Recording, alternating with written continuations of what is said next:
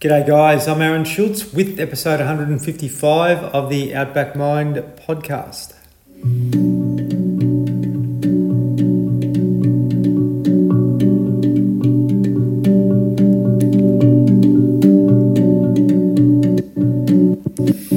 Appreciate you joining in once again. Now, today I have a very special guest on with me, a fellow by the name of uh, Andrew Englisch.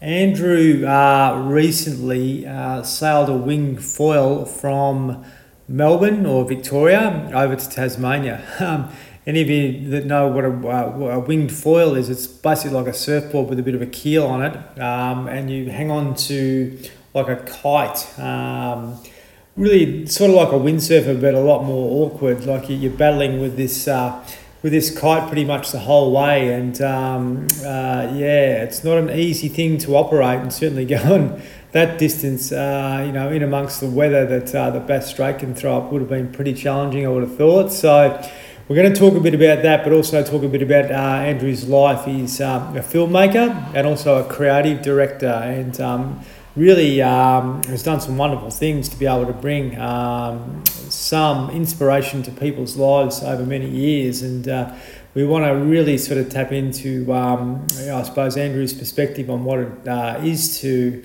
Um, do what you're passionate about, you know, and really do things that really come from your heart. And I know anyone that's in the creative space is pretty much living that way. You know, you, you you're doing things because it really resonates with you, and uh, usually that um, that can come with uh, challenge, but also eventually, if you stick with it, it can come with reward. And uh, know, for someone like Andrew to be able to uh, to, to, to jump on a surfboard and travel across uh, Bass Strait is pretty uh, pretty much a mean feat, that's for sure. So I reckon uh, we're going to get lots of uh, insight on the challenges uh, that he uh, that he faced, but also the challenges that he may have faced um, himself throughout his life, but also with others. Um, uh, in Victoria where he lives. I'm really sure you're going to enjoy this chat. Just want to make a special mention to Green Nutritionals who support the podcast. So if you're lacking something in your diet, uh, they provide green organic superfoods which are sourced from the best places around the world and also available at good health food stores and also online. So really encourage you to check them out and help them out. They're a great company, uh, really ethical, and uh, love you to support them. The uh, website is greennutritionals.com.au. Uh, really appreciate uh, appreciate your feedback on this podcast. Been getting some great uh, feedback for the other ones that have been uh, coming on. So uh, the other guys that have been coming on and girls, and uh, really appreciate your support. So if you'd like to email me um, with some feedback on this one, be appreciated. Best email is support at outbackmind.com.au. Alrighty, I uh, hope you enjoy Andrew and I going at it here. I'm sure you're gonna gonna get a lot from this conversation. Cheers. Andrew, how are you, mate?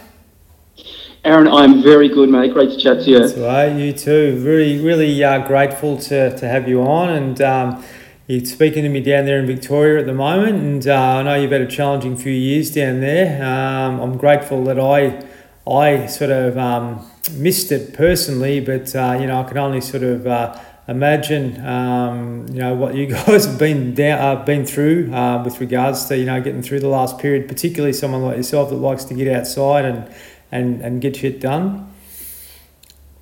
Absolutely, mate. Absolutely. I think you forget how much how important it is. Like we all think we're quite robust and resilient, but that oh. 2020 particularly puts such a put put that to the test as it did for you know millions of Aussies for sure. Yeah, mate. Absolutely. But hopefully we've come out the other side of things now, and uh, you know I reckon we're going to talk about challenges a bit more as this conversation goes on and and that can be a real mental challenge. Uh, you know, uh, having to uh, to um, disengage with the things you love doing, I suppose. But um, you know, from that challenge comes growth. So, mate, um, really love to hear a bit about your journey. Um, you know, where you were sort of brought up and from, and obviously, I'm really intrigued by by um, you know you, the creative work that you do on the filmmaking and so forth. But we'll uh, we'll sort of you know lead it in from there, and then we'll uh, we'll have a bit of a chat about what happened on Bass Strait there not long not long ago as well. Sounds great, mate. So yeah, so where were we? Where were you brought up down the peninsula there, Frankston Way, or? Yeah, no, I grew up in Templestowe, which was you know eastern suburbs. Um, which was kind of you know traditional suburbia. Yep. And um, we did the parents did buy a little shack down at Flinders, which was pretty sleepy coastal town on the peninsula when we were kids. and that was really our introduction to adventure. So, you know, we were into the parents were into boating, into skiing, into fishing, and I had kind of this crazy. My parents were European, they're Austrian and German, so they were pretty crazy. And as a kid, we had these, you know, these uncles that were these mad uncles that used to take us on these crazy adventures. So, you know, they used to take us parachuting, they used to take us parasailing behind the boat. Just stuff now that you just wouldn't even consider as a kid. yeah. But I remember thinking it was it was normal to do this crazy stuff, and it was such a great adventure mm. as, as kids when we grew up when we were growing up. Mm, amazing, mate. So so you got a bit of a taste for it then. Did you do anything risky as a teenager? Did you sort of stay on track pretty well, or did you go off the rails a little bit, possibly, or? You know, I reckon my, one of my biggest regrets is as a teenager we were into windsurfing. We were into, you know, we were into all these really cool activities, and then once you turn 18, I discovered drink and alcohol. Mm. And for me, that kind of dictated the next 10 years, which was just partying and drinking, yeah. which I, I, was still creative. I was still building my business and doing that. But, you know, it's fair to say I let a lot of the adventurous stuff drop off, drop off in my 20s. Mm. And I think I let the alcohol take over because that was kind of the party scene. And I do regret it because I think all the stuff like windsurfing and all the cool stuff I stopped doing. Oh, it's amazing, mate, isn't it? Like it's it's it's it's funny how the mind works, and I always say like you get the easy choice or the hard choice. The hard choice would have been to turn your back on that and and uh, push uh, into the things that you love more. Um, you know, but the easy way is to sort of fall back and, and hit the booze and party and uh, you know do do the social side of things. You know, but uh, to be resilient enough to push through that is where the growth and the um, I suppose the new adventures and opportunities come.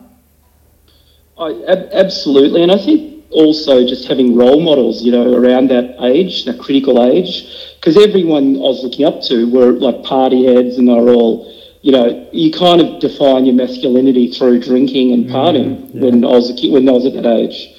So I think that was for me the normal. It wasn't the adventurers and the people paddling Bass Strait back then. It was people that you know who could go out the longest and stay out the longest. Which, uh, looking back now, I I just think that was more the norm around then as well. I think I think when I was when I was growing up.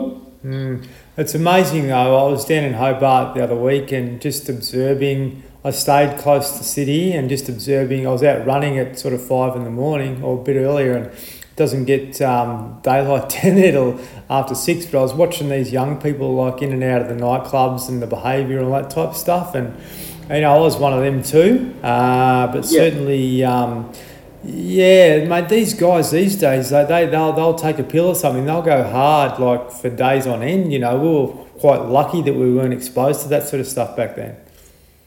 Yeah, it was more definitely definitely a drink strong drinking culture. Um, and like I don't know anyone who did it. I don't remember at that point. So I think now the people I'm experiencing, the young guys, like they're putting so much more energy into doing cool adventures and channeling that testosterone into something positive, mm, which it's take it's taken me years to work that out. Like I, I just wish I kind of knew. But again, you, you don't know what you don't know. So at that stage, you just do what you think's normal. oh, absolutely, mate. But yeah, no, that, that that that's really really well said. You know, and I know with with guys' cortisol levels, the way we wake up, you know, we can take the left or the right turn. You know, and the left turn can be, uh, you know, sort of having a coffee and. Um, um, you know, putting the radio on and getting put in fear, or we could do something, you know, positive to burn that energy off. And, um, you know, the way you describe that, challenge, channeling the, the testosterone into something positive, which, we, which you're not going to get a negative response from, I think is, um, is really important. And, you know, the, the, the universe will always uh, correct us if we're doing something wrong, primarily. And if you're doing it into something positive, you'll be rewarded with that. But usually you'll get a kick up the arse if it's not, uh, not that great, I suppose, at the end of the day. Yeah, yeah, absolutely. You know, I think, and I think the, I think everyone. Defi- I thought, heard a few when I was heard the the Oki podcast and how you know, everyone he was saying that his personality was defined by the party guy. You know, they want him to mm. they want him to be the drunk, Mm. People expect him to be the guy that's kind of drinking. And I was sort of the same where people go, oh, you know, your personality is defined by being the drunk. Mm. And for so long, I felt that was my persona, which it wasn't. It's complete rubbish. Mm. But at the time, you kind of driven into that. And I realised the best part of me had nothing to do with that. And no, I'm not against alcohol. I drink occasionally. I generally don't, but mm. I'm certainly not, I don't totally abstain, but I try and live that alcohol-free life wherever possible. But mm. you know, I've realised the best parts of so many people have nothing to do with that. it's more yes. to do with the cool, the cool things they're doing creatively, spiritually, whatever. Yeah, you're controlling it, and it's not controlling you. That that's the important thing. Whereas back then, it probably controlled us. You know, we're unconscious of that primarily. But um, but yeah, it's interesting, mate. Um, you know, I I always sort of reflect on my ex-wife sort of making a comment to me, you know, saying you were great when you were drinking, and um, yeah, uh, yeah, but but yeah, like it wasn't really me, perhaps. You know, you yep, sort of yep. you got this uh, heightened sense of. Um, uh, of, of self worth, but uh, but primarily, you know, deep down, you've got to be able to connect um, with the real self more often, and uh, I think if, if you can do that, then the creative pursuits and so forth come, you know, and um, um, it's interesting, you know, I'm, I'm really intrigued by, by the work that you do, the creativity work, and obviously that was sort of bubbling away in the background when you were going through that party scene. When did it really take off for you? Well, I was, we were going through all this sort of stage, but when I was 27, I started like a design business with one of my mates, and he was one of my, he was actually a DJ. Yeah. And he, so you got the worst, the worst combination. He's giving his drink card but in the end, we sort of hung out and we were partying together and we started this design business, you know, which was great. At 27, little design firm, and everyone was getting into graphics with Apple computers. So we started that, and it was it was it was brilliant. But still, that the whole culture of that with clients, with taking them out and boozing, was such a big part of it for me. Mm-hmm. Yeah. So I think I was, you know, kind of working hard, but also drinking a lot the creativity was brilliant. We were doing lots of creative stuff and we were running our own business, but I was also indoors a lot. Like at the time, I was, I was sort of, I'd work, like most people, I'd work for 48 weeks or 50 weeks a year and then I'd take two weeks off and do a big adventure. Mm, mm, amazing. And you know, like you're, you're, slaving away, you're working, you're stressed, you're, I was smoking, and then I'd go mountain climbing because I was like into these, I was into mountaineering. So it was this weird parallel where I would be living this crappy life as in fitness and health. And then I'd spend three weeks doing these extreme adventures and climbing mountains. So it didn't. It was like it was. It was like all or nothing. Uh, it wasn't like I'd, I'd train and keep consistent. I'd basically go go you know really unhealthy and then spend a couple of weeks in like Alaska or New Zealand mountain climbing, and then I'd go back to my life. So yes. little bursts of creative of, of adventure mixed with long stretches of unhealthy depression and unhealthy living. Mm, sounds very familiar. Uh, that's for sure. yeah. Sounds very familiar. Why don't they? Why don't they put in the curriculum like a, a year of like learning how to uh, understand yourself better and um, and tap into this shit earlier, so we don't have to go through all the rubbish and come out the other side of it. You know, uh, it's um, it's amazing because yeah, what, what you were saying before, uh, there, you know, describe me. I, I was sort of at that age uh, reasonably successful if you want to look at the financial side of things. But you know, I'd never really contacted my deeper deeper sense of self uh, at all. But uh, I used to get paid to get people drunk too. You know, it was always always uh, you know um, corporate events or you know taking people out for dinner and um, yeah, I, I was just like going through this cycle of. Um, of just feeling like shit, but really no, not knowing what it was like to feel good because I never really knew what that was like, you know. It's uh, your norm to feel, yeah, your norm is to feel hungover or you're using that to pep yourself up. But for you know, again, with that come came massive bouts of depression because obviously, as a depressant, you're feeling rubbish for most of the time. Mm, that's right, absolutely, and uh, and but yeah, it sort of becomes the default setting, doesn't it? Too, we, we don't sort of know any other way, and it's not until you clean yourself up that. Uh, that you actually realise, shit, I've just um, missed out on, a, on a, lot of stuff that uh, I probably could have tapped into. But it does take longer than two weeks. You know, you can go on an adventure, you'll feel great after that, and you'll come back and have a few beers to celebrate. But um, but primarily it takes a bit of time to uh, to do the work on yourself so you can start to self-regulate more naturally i suppose yeah and i think culturally you know we i think one thing the covid's given us is a great capacity to work remotely mm. and like it's shaken up the whole dynamic of working and sitting. A tradition of going in, working 37 hours in a little box. Suddenly, you, people are working from coffee shops. They're working from, you know, from a, from a, from the beach, and that's amazing. Yes. So I think, ev and you know, there's a reason why people aren't going back to their offices because it's a rubbish way to work generally. Oh, absolutely, mate. I um, well, the the next part of my career, I, I sort of went into workplace well-being quite heavily, and um, uh, you know, tried to go into those environments and, and help them, um, you know, do things positive so they could um, get their bodies working more functionally, eat better, um, you know, get away from the air conditioner, get outside, all that type of stuff. But there's a real resilience to do that still. Um, Yeah. I, I just hope with what's happened over, over the last couple of years, that'll actually like shift the thinking. We'll start to see a lot of these big office buildings turned into accommodation, and um, you know people can start to work a bit more in nature rather than sort of being uh, denatured by sitting in an office, I suppose.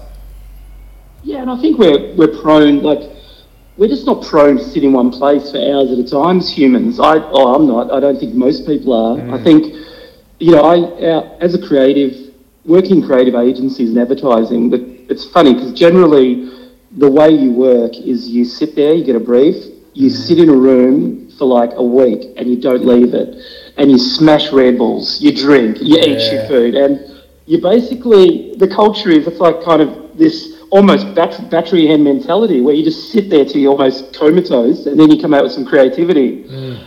And mm. that is not the way creativity needs moments of intense spark where you all get together but then it might be going for a surf or going for a run or and i found that doesn't happen in the traditional model of business. People think you've got to sit there sit there at the desk you know and it's so inefficient well i found it was and i think a lot of people are too now sit there and think, yeah, that's right, and, you force it. You know, when you're not You force forcing, it. yeah, yeah, when, when you're not forcing it, it comes. Like for me, it's when you're out of your mind. You're in nature. You're, I'm running, you know, I'm running, and I'm just in this natural flow state, and that's when the the downloads will come. You know, it's not when you're sort of sitting there trying to force it. I, I, I don't think. Do you? Oh, look, uh, hundred percent. I mean, even you know, I mean, think of school. Like they worked it out like hundreds of years ago. You only do fifty-minute periods when you go to school, like you know, mm. primary school or high school, mm. because you only got fifteen minutes of attention. So if you're not breaking that, and even now I use that principle. You go, you have a little burst, like an hour. And then you do something different, and that's how creativity comes. It doesn't come from sitting there staring at a wall or a computer for mm. hours and hours and hours. It just doesn't. Agree. So I think people, I mean, for my, you know, just people that I know that are working remotely now, they're finding them so much more productive Oh, mate. and we all, and happier.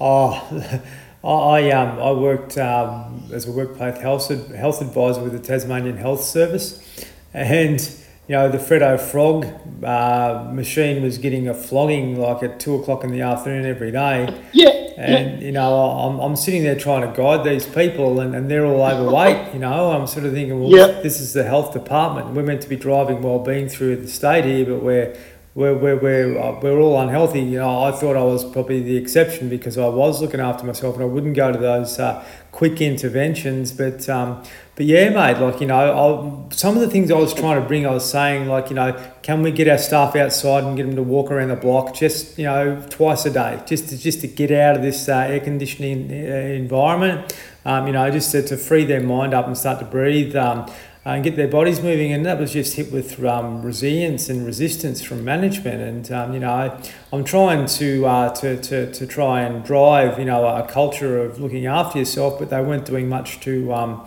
um, you know, to, to put these things in place where, you know, people could uh, potentially change, know, standing desk, all that sort of stuff, which is getting back to our physiology rather than actually, you know, sitting where our, our digestive systems, you know, squashed up and, and all those sorts of things. And uh, where we sort of got miles away from, you know, getting uh, the best out of ourselves. Uh, and, and organisations need to realise that they can get more out of people if they actually do things that work with them rather than against them. Yeah, and look, that's so funny you mentioned the Freddo box because I remember we had the, you know, the donation box they bring in. It's a dollar for the chocolate. Yeah, that's it. That that that thing got a flogging, and I'm guilty. Like, oh, that would be the highlight at two o'clock. I'd have a little, you know, two bucks, couple of chockies, and then you just, of course, you feel comatose after that. You feel like you want to sleep for the rest of the arvo. And then come five, we'd hit the bar. The bar would open in the office. We had, you know, we had an open bar. It's advertising, so everyone's on the booze. And mm. that's the culture where you sit around then till 12 o'clock, boozing on, and then you try and start work again. You get up at six and do it again. So ah. it's, it's, it's, it's, not the way. But I, I sort of I sort of realised that along, I think, a few years ago, and luckily made the changes, which is, you know, we, we how we started our more recent business, which is a filmmaking business, and we've changed totally the dynamic in that mm. five years ago. So. I think all that led up to it though, and I didn't start. Well, I didn't start that until I was fifty, so it took a lot of time to work it out. Oh, mate, but yeah, look, you hit on some really uh, important things there, like um, what what happens is we're, we're looking for stimulant after stimulant, aren't we? You know, so so the crash you have after the chocolate. Well, listening to your body and actually understanding what it's going through. That's what we don't understand as humans. You know, we haven't actually like been made aware of what's going on below the shoulders and how to you know get that functioning properly. So we are going from one thing to the other to try and give ourselves a boost. But there's so many better ways to do that. Yeah, yeah. It's not it's not normally presented in an office necessarily because the traditional way to think is, uh, you know, we'll just it's not. Let's all keep everyone together. You do your nine to five. You knuckle down, but uh, a more fluid state's the way we naturally are. You know, we all work. It's just it's it's proven time and time again. So, I think I think offices will evolve, and the ones that are leading and winning awards and doing amazing stuff are living with that sort of model anyway. They're the, they're the ones who are successful. It's the, you know, the Apples and the Googles and these amazing workplaces. Mm, they've got the money to that. Uh, that they've got the money. yeah. that certainly helps. But mate, it's really interesting to see that you were courageous enough to do something like uh, you did at the age of 50. Mm. Yeah, well, I mean, I was, we, I sort of, at 44, I sold that graphic design business. I was with a mate and I got out of it. Mm-hmm. And I was absolutely broken. Like I was overweight, I was depressed. Um, the people that I sold it to just didn't respect what I was doing, so I had absolutely the lowest ebb of confidence. And you're 44, so you think you're a dinosaur. I thought I was a dinosaur at that age. I'm like, who the hell is going to employ this old burnout? mm-hmm. And, uh, back then, like we all think, when I was 30, I thought I was a dinosaur. Uh, I mean, we all think we're ancient at that point, but at that point, there's no way I thought I would be where I am now. And luckily, I had a turn of fate where I ran into somebody who was running an advertising agency, had started a new amazing advertising agency, and they sort of said, Do you want to come and help us? And I started working more in the film capacity and suddenly realised I've still got skills that I could nurture and re, kind of re, rekindle my mojo. But then, you know, luckily, and then worked for the next six years doing incredible creative and design and film stuff, traveling the world. But it was on one of the shoots where we were working for, um, I was managing the Kathmandu account, Kathmandu Clothing.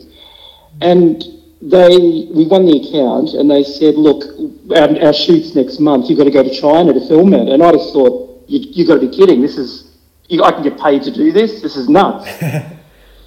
So they flew us to China, and I suddenly hung out with all these creative guys, filmmakers, photographers, and I'm watching them, and I'm going, "Do you guys, you make a live, you make a living from this? You can travel around the world and do this?" like, mm. I go, "Oh, I want a part of, I want to become, I want part of this, you know, I want a piece of this." So I learned, and over over the subsequent couple of years, we did like 13 international trips, travelled around the world, and I'm thought this is like and I'm 46 at this point, so still not no spring chicken, but essentially reskilled, got my photography skills back up to speed, my filmmaking, learnt a lot about the industry, and then at 50 started our business Safari, which is an adventure filmmaking business. So there's no way I would have thought that's possible. No chance when I was in my 40s. I thought that was it. Mm, that's that's really really topical and uh, important for people listening to know that um, you know, you can do things to change your life no matter whatever age you are, and you've, you've obviously had some risks because you've got kids and all those sorts of things to be able to do something where you're independent. But you know, mm. what what just goes to show that it can be can be done. Yeah, and that, you're right about the risks. Definitely, there was a lot of fear. The had young kids. We had, you know, we had a we had mortgage. We had all the bills like most people. But um, I just thought and I see so many people now that are reaching that sort of 40 age, they've really locked themselves into a situation where they can't change because they've got so much debt. Mm. and you know they're living the life, they've got the nice cars, but it means they're really trapped. So I always thought I'd rather sacrifice a little bit of financial security for freedom and time with my family. Yes. Oh, mate, it's so important. You know, I just think there there is a shift with regards to that now too, and that, that was the old way where you know you and I were getting drunk to get other people drunk uh, to get business. Um, Yeah. But, uh, but now we're realizing that the real important stuff doesn't um, doesn't really come from financial reward. You know, it's uh, nature's always trying to teach us. Um, um, you know that there's, there's uh, another way, and there's there's, uh there's gifts out there for us that we've probably been unconscious of. Yeah, yeah, absolutely, absolutely. But you know, I think I think the um, I just I just think you just so many people think you reach a point and you sort of put a place a limitation, and I certainly did. Mm. But you know, nobody ever asks. Nobody goes, you know, how. Nobody ever asks me how old I am. Generally, you just as long as you can keep learning, keep doing stuff, you're still relevant. I think as males, that's such an important thing too, which I felt during COVID because I wasn't able to work, and then I thought, like most people, what's what's my purpose? I can't do what I'm good at. So what's my? Mm. I'm useless. Mm, mm, your mind. And I'm and I know you, you, you kind of you define yourself by what we do as men, and I certainly did, and I do. I, I didn't think I did, but I, you know, if I can't do what I'm good at, I do feel pretty useless. Yes, yeah, it's amazing, isn't it? And uh, that is a, a trap uh, within itself to be able to sort of you know come to that, uh, but also realise that um, okay, well you know I'm, I'm challenged with something here. What can I do to keep myself uh, occupied, or you know learn something new, or uh, take another direction for a period of time to be able to get through this period? Because there's always um, an opportunity uh, in adversity to grow you know, we, we can get sort of trapped uh, and then we'll go backwards pretty quickly, and then those old poor lifestyle behaviours can possibly come in. But if you can uh, look at uh, a challenge uh, as an opportunity for growth, then I think you can come out the other side, um, you know, really well and a better person at the end of the day. Yeah, definitely. I mean, you can keep, you can just keep, you can keep learning and experience, whether it's through sport or uh, pushing your own skill set. But I think you've got to keep doing it, like till you. I think you just need to keep doing it till you stop breathing, essentially, because you, you're still evolving. We are keeps us keeps us fresh, even at eighty. You look at people like David Attenborough; they're ninety years, you know, hundred years old, still the top of their game. or or Laird, Hamil- Laird Hamilton, he's 57, or, you know, Kelly Slater, those guys are 50 and they are pumping. Fuck. Mhm, I know. And they're, my, and, and they're the guys that inspire me because I go, these dudes are just still, you know, at the top, you know, absolute pinnacle of their game. And like they're in their 50s. It's insane. I know, mate. It's possible. Look, I. I, I dug deep into it uh, years ago. Um, uh, the light bulb for me was when I went to uni to study nutrition, and I just learnt that they were only trying to educate me to support the industries and the economy. So I sort of thought, well, I want to find out what what humans really um, need to do to thrive. You know, into their into their you know middle age and old age and that and I sort of went and looked at healthy cultures around the world and what they're doing and they're doing totally the opposite of what they're telling us to do here you know so so looking at guys like Laird and Kelly Slater and, and that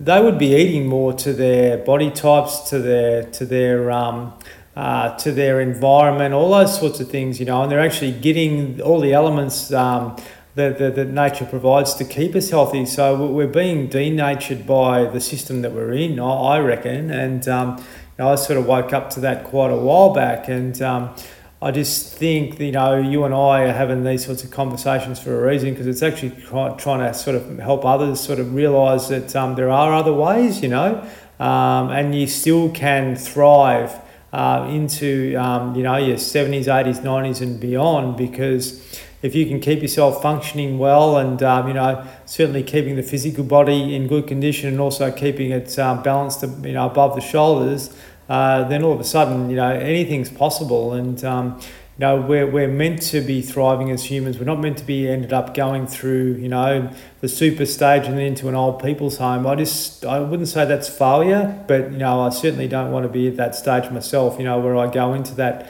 that environment and just sip cup, cups of tea and take pills every day because my dad's there and um, you know I, I don't want to end up like my dad I, I see that with compassion you know I really do and um, Um, you know, I know he went downhill really quickly when he went into that environment because he was a bit like you and I. He liked liked to be outside and doing things and you know getting his uh, hands dirty and that. But um, yeah, I just think we've got this uh, this mindset of, uh, of of comfort in society, and that comfort can can cause disease, you know, physically and mentally as well. Oh, totally. And when we when we did this this trip, this, the the wing foil trip, a big aspect that we were kind of touching on was that as we've become so comfortable as a society and we don't like the idea of pushing and being uncomfortable in environments. We just don't. Like mm. as humans, we shy away from it. Mm. Um, whether it's challenge or being scared or fear, you know, generally it's we're kind of hardwired to a certain degree, but that certainly places limitations. And I know so many people in their forties. You think they they just they have this mindset that they're that age, therefore they have to stop doing things, mm. and then they and then they start having injuries because they're not moving. So it's sort of this self fulfilling cycle of down of downhill cycle where you're not exercising, so your body's sore and you're call from zero going back into your unhealthy habits. So I'm not saying I'm perfect in the way I live by any means, but at least I know I do know what I need to be happy. I don't. I'm not, I'm not, always ticking those boxes, but I know that that that ingredients. I think they're similar for everyone. You know. Oh, for sure, mate. Look, I got a wake up call the other week when I was coming back from um, Great Keppel Island to Yeppoon, and I saw a uh, a butterfly four hours offshore flying into the wind.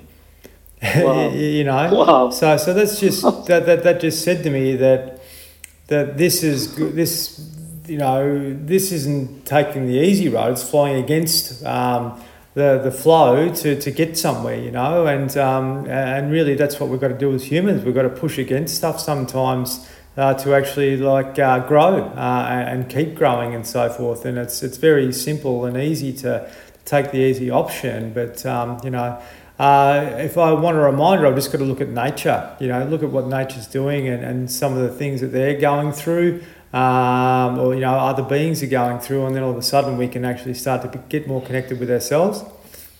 Definitely, definitely.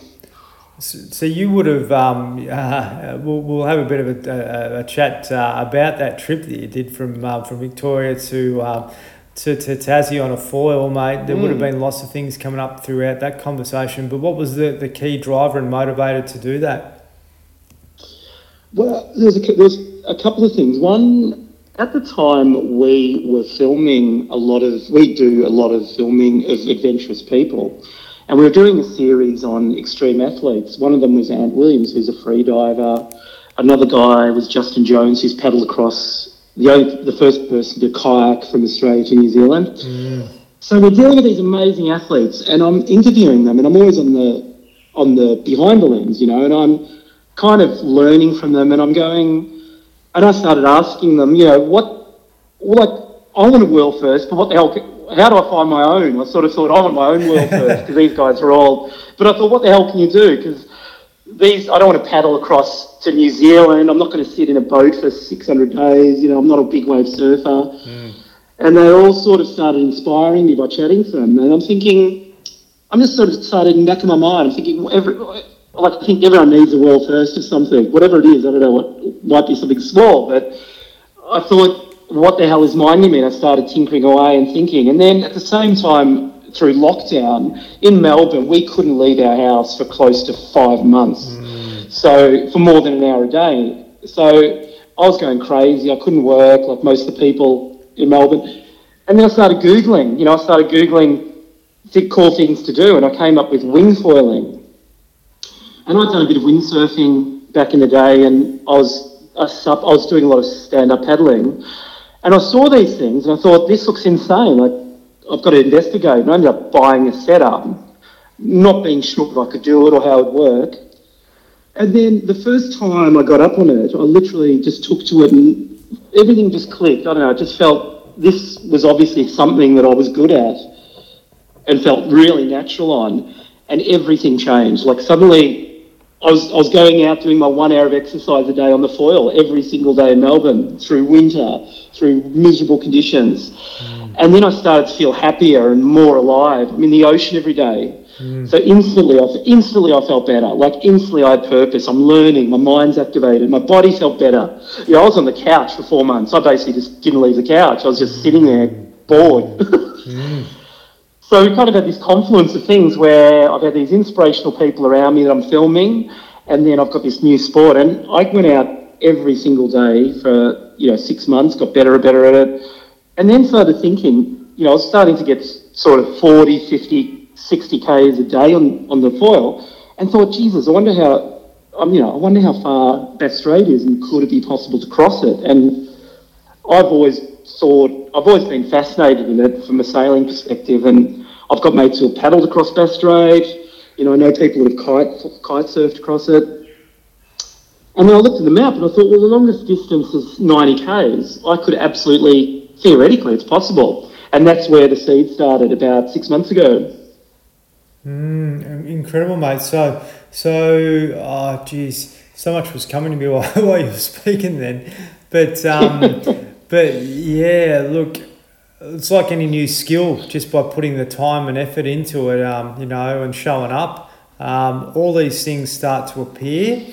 And, and that, that open mind of saying, well, what can I actually do? Like, you know, um, I'm doing this, I've got the, um, I'll, I'll put the work in primarily. Um, you know, now what can I do to be able to turn it into something? I suppose that's uh, that's creativity in its essence, isn't it? But um, you know, I'm, I'm sort of intrigued by like you would have had a support team to, to go with you. Were they in a boat, and did you sort of you know catch up with them at the end of the day, or how far were you sort of going without a break um, consistently? Yeah, so we had my team. I've got a team that work with me, so that's part of our filmmaking team. So I had um, my mate who was a videographer and a photographer, so they were the two people as our support team. And the beauty in our business is they could film me obviously at the same time. So when I thought about doing this journey, I start we started filming it about six months ago, mm. and having having the team around, we could actually document the, as it became a reality we could start to. I suddenly thought, actually, I'm going to be able to do this potentially. Mm-hmm. We documented it. So we had the two guys who were kind of my support crew and also filming. They were there for moral support, and you know, we we knew them really well. And we had a skipper who drove the support boat, and he handled all our navigation and kind of safety issues. So three of three of those guys and myself. And then each day I would foil for kind of three to six hours and then we would stay on the boat each evening. Unbelievable. So, so tell me, mate. Um, like getting back to what we were sort of discussing before, were you mm. observing things in nature and that out there that you would never have um, sort of experienced or, or, seen before? Yeah, I mean, it, the whole time when you're wing foiling, it's such an effortless uh, when you're actually when you're up on the foil, you're so effortless. You're literally flying. There's no resistance, mm. and it's this incredibly calm feeling. Like it's it, it, can be super extreme, and when you're jumping and stuff, it's obviously there's a lot of impact. But when you're gliding, you're literally like a like a flying fish. Mm. So you're effortlessly gliding across the ocean. There's something super meditative about it mm. as well, and oh, calming. No doubt. So the things, and you're seeing dolphins, seals I literally was seeing flying fish in front of me, and I'm thinking I'm kind of mirroring their behaviour almost, mm. following them. Mm. So you sort of feel I, I felt super connected, um, and everything. You're so attuned to the ocean and every little wave because you want to maximise your performance. Like any surfer or anyone who operates in that environment, you suddenly even little changes in the sea, in the breeze or the you know, you're looking at the clouds, you're looking at the patterns on the water, and you're so so dialed in. It's mm it makes you feel. It makes you feel. So, it's, you just feel so in the moment. You can't think about anything else. Yes, mate, and, and, and they're the reminders that I like to give myself when I when you get into that flow state because you realise that. Know, it's only the human that's getting in our own road. Like everything else in nature is doing everything without thought, primarily. You know, it's just, just that our thought mechanisms actually block us from uh, the, the pure flow of the pure flow of nature, primarily. And um, when you do see other beings in their element, like I've had some uh, incredible experiences with dolphins, you know, and what they've sort of tried to teach me. Um, but um, yeah, you just realise that that connection with yourself um, is so much greater than um, the, the, than you know um, the, the booze and all that sort of stuff uh, that, uh, that we sort of think brings us happiness, but really everything out there is trying to work for us rather than against us. Yeah, yeah. I I mean, the thing being being in that environment, you just feel the, the benefits are incredible, and you're in you're in such a flow state. Not always, but mm. definitely at times during that trip. And when I go out, I'm in pure flow, and mm. it changes. Like you have a period where you, you have a bad run and you can't get up, but then you get in flow again, and you actually not. I'm I kind of described as those points where I almost felt like I was asleep on the foil. I was in this mode where I wasn't actually thinking. I just, I was just, my body was just moving without thought. It was, and I don't, I don't get that in any other sport. Like I know surfers get it, and I know I've heard about runners getting it, but mm. I haven't found a sport where I get it, and this is the first time I've felt that. So it's absolutely insane. Mm. And now I know, I, now I get what they're saying yep. when they when when they discuss being in flow, because I, I get it creatively, but not in a sporting sense. Mm. I have um, a love hate relationship with that because I just feel like I think, why can't I just be like this all the time? You, you, know, yeah. You just think, why can't I just be like this? And it's, uh,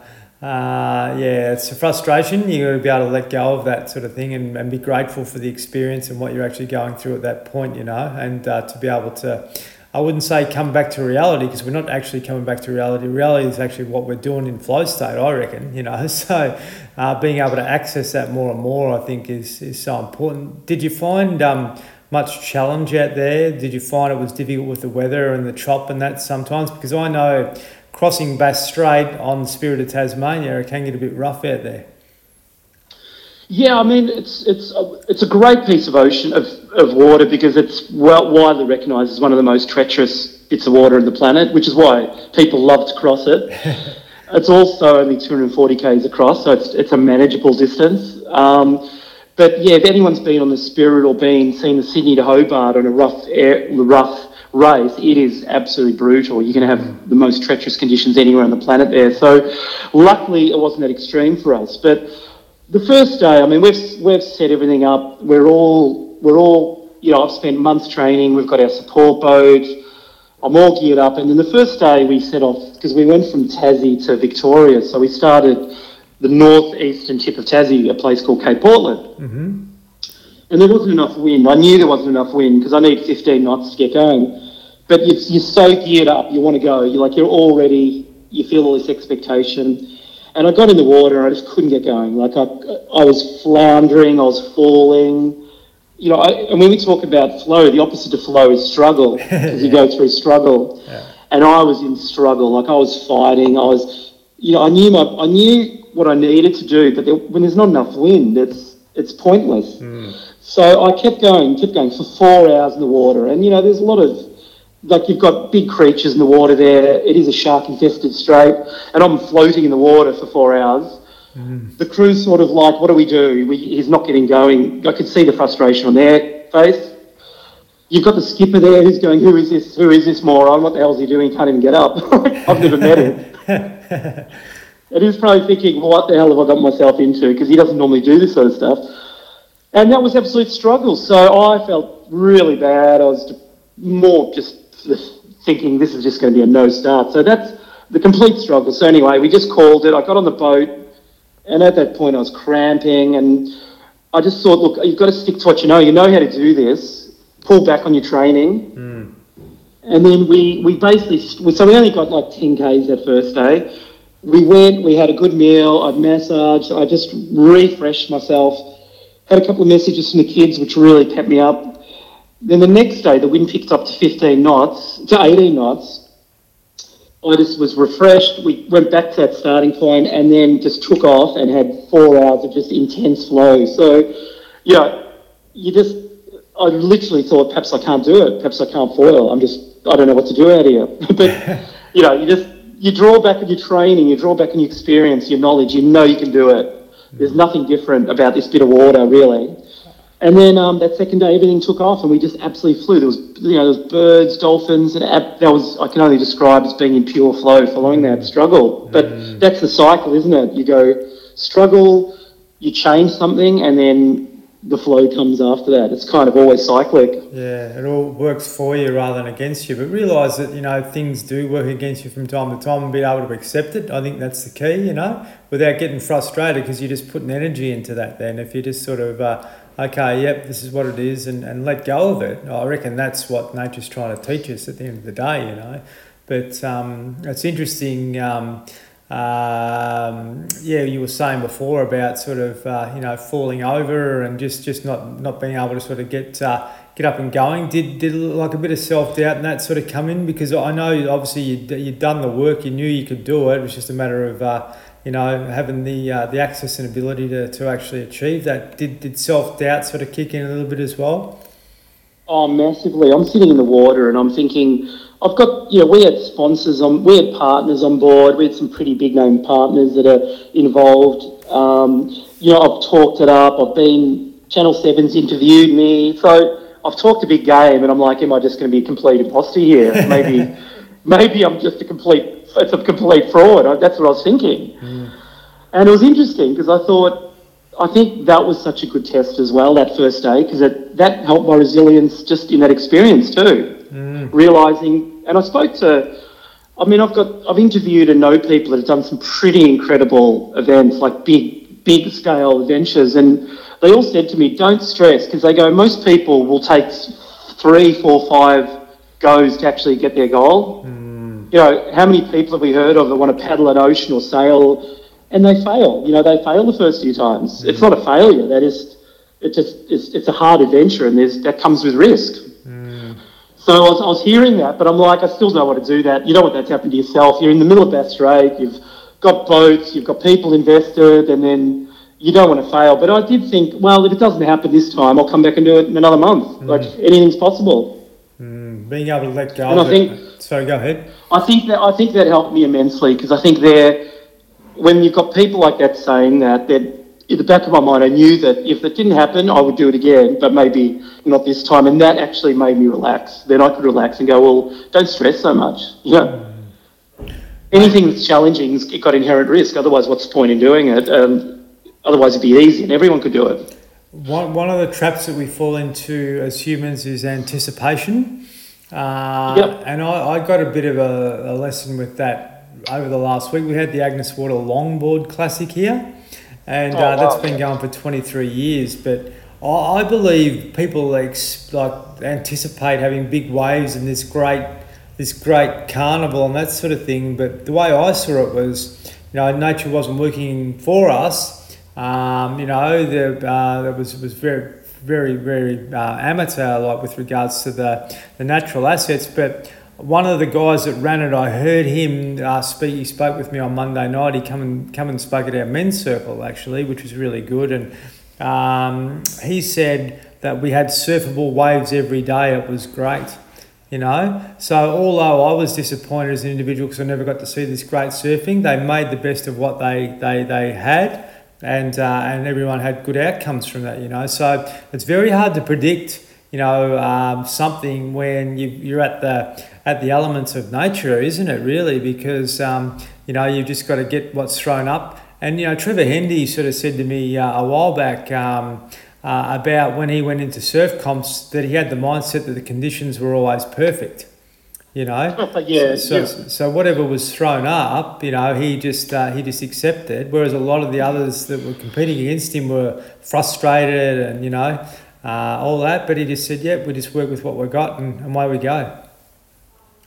And surfing's a classic, isn't it? Because you you know you need surf to have a comp, and you see that time and time again where they're running the Bells Classic or whatever it is. There's no waves, so mm. big wave surfing in Nazare where they might not have the right conditions. So I think that was that was my my stupidity thinking I'm out there and I can guarantee it's going to be wind, for instance. Like it's so ridiculous. Mm. Like you get you get kind of take a punt and look at the weather, but at the end of the day, there's no wind, you can't get up. So I was sort of beating myself up for no reason because it had to do with it's like going on a surf and the weather's flat, the water's flat. You mm. can't get frustrated. It's just yes, just the way it is. Can't can't do much about it. That's why you can't do anything about it. No, that's it. That's why I do like uh, the land lover type stuff because you're pretty well consistent. you're going to be able to get something, you know. Um, but yeah, when you when you're going out into the elements of uh, the ocean and so forth, it can really be tricky. So you know to be able to be prepared, and I reckon over that six month period when you're out every day, you would have been thrown up with um, some pretty challenging weather. So you knew within yourself you could uh, take on anything. Yeah, and look, I think there was another. I think I don't have a lot of great skills as a sports people. Like I do a lot of things, but I think I do like adversity, and I love going out in rubbish conditions. So I think I've got a good resilience, and did build that up as well. So you're going out in rubbish water, onshore winds, offshore winds, rain squalls, ice conditions. Um, so I did go out and I did put in the time and spend a lot of time in the water, which made me comfortable in, in rubbish weather and big waves. Mm. And I think that def- definitely helped me. Oh, amazing, mate. Um, tell me, like, you at 44, you were sort of burnt out and overweight and all those sorts of things. What mm. did you do anything like over that period to be able to get your fitness up? Like, did you get your health back on track some way, and how how'd you do that?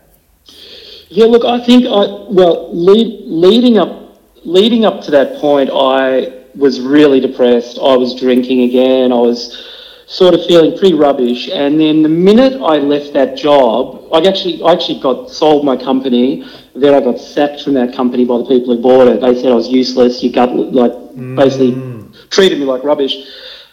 And straight after that, as soon as I left that office and that environment, it was like the weight and the stress just shed off yeah. me. I started literally started losing kilos. I took six months off and went mountain climbing, and I climbed some fairly extreme peaks in New Zealand. So suddenly, my, I lost 10 kilos, I got fit, I got happy, and literally, I think the stress was such a big part of that weight. I don't know, I can't explain it, but once I got, once I shed that un, un, you know, unhealthy environment, everything else shifted into gear. So yeah. definitely doing the mountaineering and the other stuff helped me get my life and get my weight and health back together. Mm.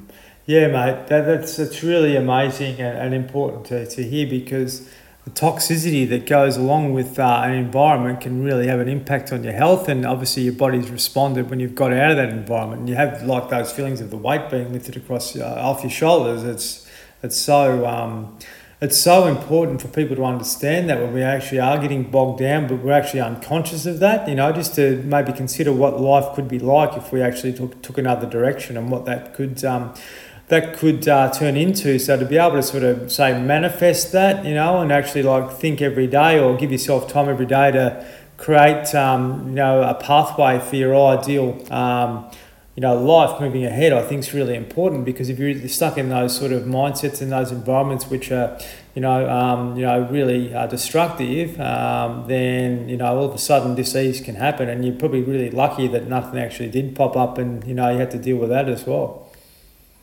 No, like, look, at the same time, when I was about 42, I was doing these. Actually, no, it's about 44. I was doing these.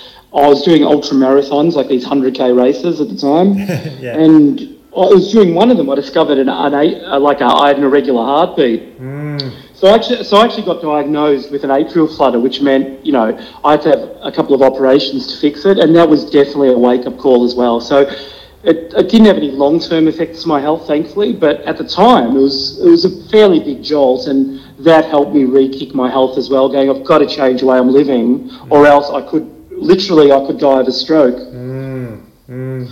And and then that, that affected, you know, changing, reducing the alcohol consumption, stopping drinking for years at a time, um, and just changing my life so I didn't have stress involved. Mm. Like trying to refocus and re, re kind of navigate the way I was living and who I was spending time with to make it more beneficial. Yeah, that that's that's really well said, mate. It's uh, because it's important if we can actually regulate that stress because. Uh, geez, my my life, you know, getting back to what we are talking about before, was thinking about work before I went to bed, thinking about it when I woke up in the middle of the night, thinking about it when I got up in the morning, you know, and that that stress.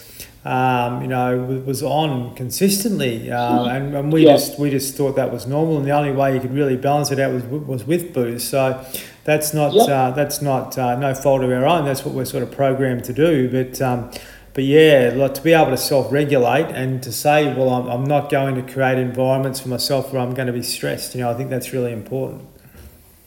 Yeah, and look, it's, it's, it's hard because you have to say no to things. I learned again another thing. You know, when I was fifty, I just said I'm going to be. I sort of set a goal that I'm going to say be totally honest with myself and people, and it's sometimes it means not being mean to people, but just I won't say I won't agree to stuff that I don't want to do necessarily, which again, it's kind of so many times we find ourselves just driven by momentum to agree to stuff we don't want to be part of. Yes. Because you just go, you got to go, you got to just go with the flow. Somebody invites you to do something, you don't want to do it, you go and do it. Whereas I'm like, I'm just going to follow my heart and try and be honest. And it was so liberating. Because again, I shed some of the bad relationships, some of the people that maybe were draining my energy, um, and also some of the events and activities which I didn't benefit from. You know, like I, I struggle with social environments. I really don't like going out. I like being social with people because I film and I'm on sets, but I like doing activities basically. I don't like hanging out and drinking, for instance, now. So mm. if you go to me, I want to go for a surf, I want to go for a run, 100%, but mm. I don't really want to sit around boozing at night or so that that takes up massive social activities out because everyone does that. Yes. Yeah. So I find so I find I'll do creative stuff, I'll be active, but you know, saying no to those things which drain me and put me in bad environments, I had to, I had to make a conscious effort for my own well-being, and I know that's not being antisocial, but just saying no to stuff that doesn't benefit me in or enrich me. Yes, yeah, well said, mate. And you've got a good support mechanism around you with your family and that too. And uh, you know, some people don't have that, but it's maybe being able to um, you know work with what you've got and. Um, and then you know through your you know living more in your heart, then then those those more heart centered people will come into your life, and then um, and then you know you'll, you'll create the ecosystem around you which can support you, and then you don't have to go back to uh, the social environments which can be you know self destructive, I suppose, in some ways. Yeah, it's like finding. I remember, I think it was a, a one book I read back. You know, when I was when I got booted from my business, and I was like, find your tribe, and it's so it's such a it's so true. Like find that tribe of people that enrich you through sport or whatever it is. But you know, you kind of evaluate. You go, who is who is that in my group? That is that. Like you said, that ecosystem is a good way of describing it. That's true, mate. And it's the same as the home that you live in or the office that you work in. If you can create a nice environment for yourself, then your nervous system responds better. But uh, let's try and get more out, Yeah. out of the office uh, and do the stuff outside. I reckon that's probably a, a fairly important topic, you know, to be able to tap into the flow and the elements of nature for our physical and mental health. I I think, you know, is a great a great way to be proactive rather than reactive, you know, rather than waiting for something to go go wrong. While you still got everything working okay for you, still continue to enhance that and do things that can con- continually help you grow. So, uh, before we jumped on this chat, I sort of was thinking about what I could possibly do myself at the age of fifty to. Um, to give myself a challenge and, and you know create a a new ecosystem for myself. So you know that's something that I, I'm going to try and explore more of, and uh, you know hopefully be able to find what that is and be able to create uh, you know uh, um, uh, a part of my life which is focused on achieving something which I haven't achieved. A lot, a lot like what you did, mate, and you know you, you really need to be proud of yourself for doing that and. Um, all the good things that have come from it. Like, how can people watch the film or sort of find out more about it if they wanted to check it out? Yeah, well, look, we're, we're um, gone, our website gonewiththewing.com.au is the go to at the moment for content, and my own Instagram, which is at Englisch, um, E N G L I S C H, because I've got a weird spelling of English, Yeah. my last name.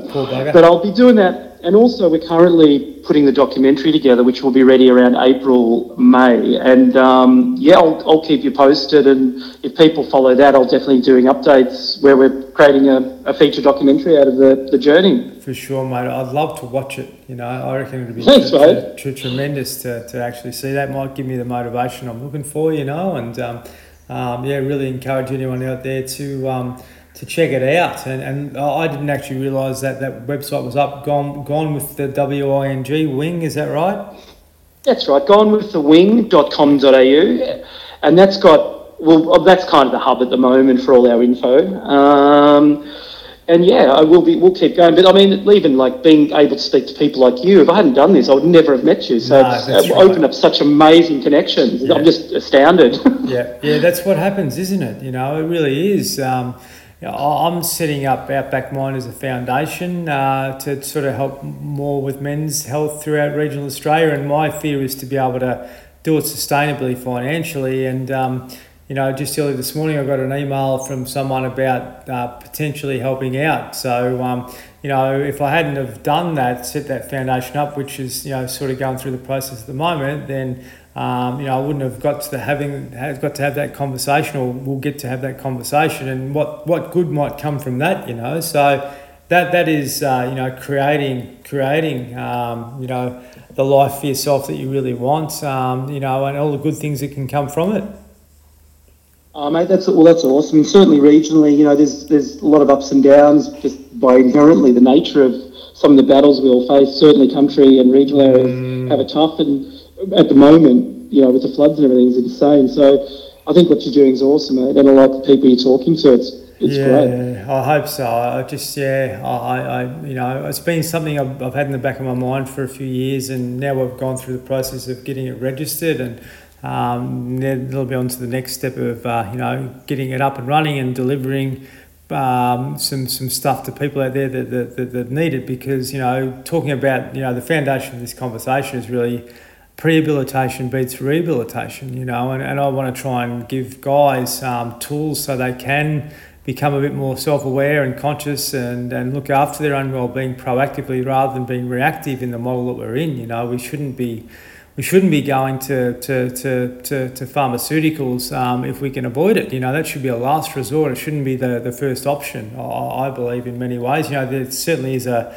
uh, a need in some circumstances, but I just think if we can self manage and um, you know do the things that, um, that, that help us uh, continue to thrive, then we can continue to live physically mentally well, you know, up to 100 and beyond, like you've just explained. You know, I just think, you know, the best for you is yet to come. You've been through a fair bit uh, up to 44 and you know the next 44 years are going to be pretty good i would have thought you know. And, and not only you're going to benefit but there's lots of people that are going to benefit from that from that as well yeah, but thanks. I mean, if anyone, if anyone, I'd say to everyone in their thirties or forties, you go, Jesus, you're just, you're just beginning. Like life yeah. starts at fifty. you're just getting ripped. You're just getting warmed up. That's right. Absolutely. It took me a while to, to get to that. I was like 37, you know, when I sort of broke yeah. away from a few things and um, you know, uh, yeah, I'm 50 now, and uh, yeah, I, I, guess you know I need to make sure that uh, um, every day I, I, see as an opportunity and a gift, and and, and you know the, the, the depression and the self doubt kicks in sometimes, but if you can actually see it and observe it and uh, and move through it positively, I think that's really important, and you know to be able to um, you know listen to conversations like this and and and uh, share conversations with others about your own journey, I think is really important. So, mate, I'm I'm really grateful for the chat, and I'm sure there's going to be lots of people that um that, that get a lot from this one and maybe motivate themselves to do something which uh, they may not may not have considered before. You know. Oh, mate, thanks, Aaron. I'm, I'm honoured to be on it and in the company of such amazing people that you've got on your show. So I'm glad my little journey's resonated. And um, yeah, it's been an absolute pleasure.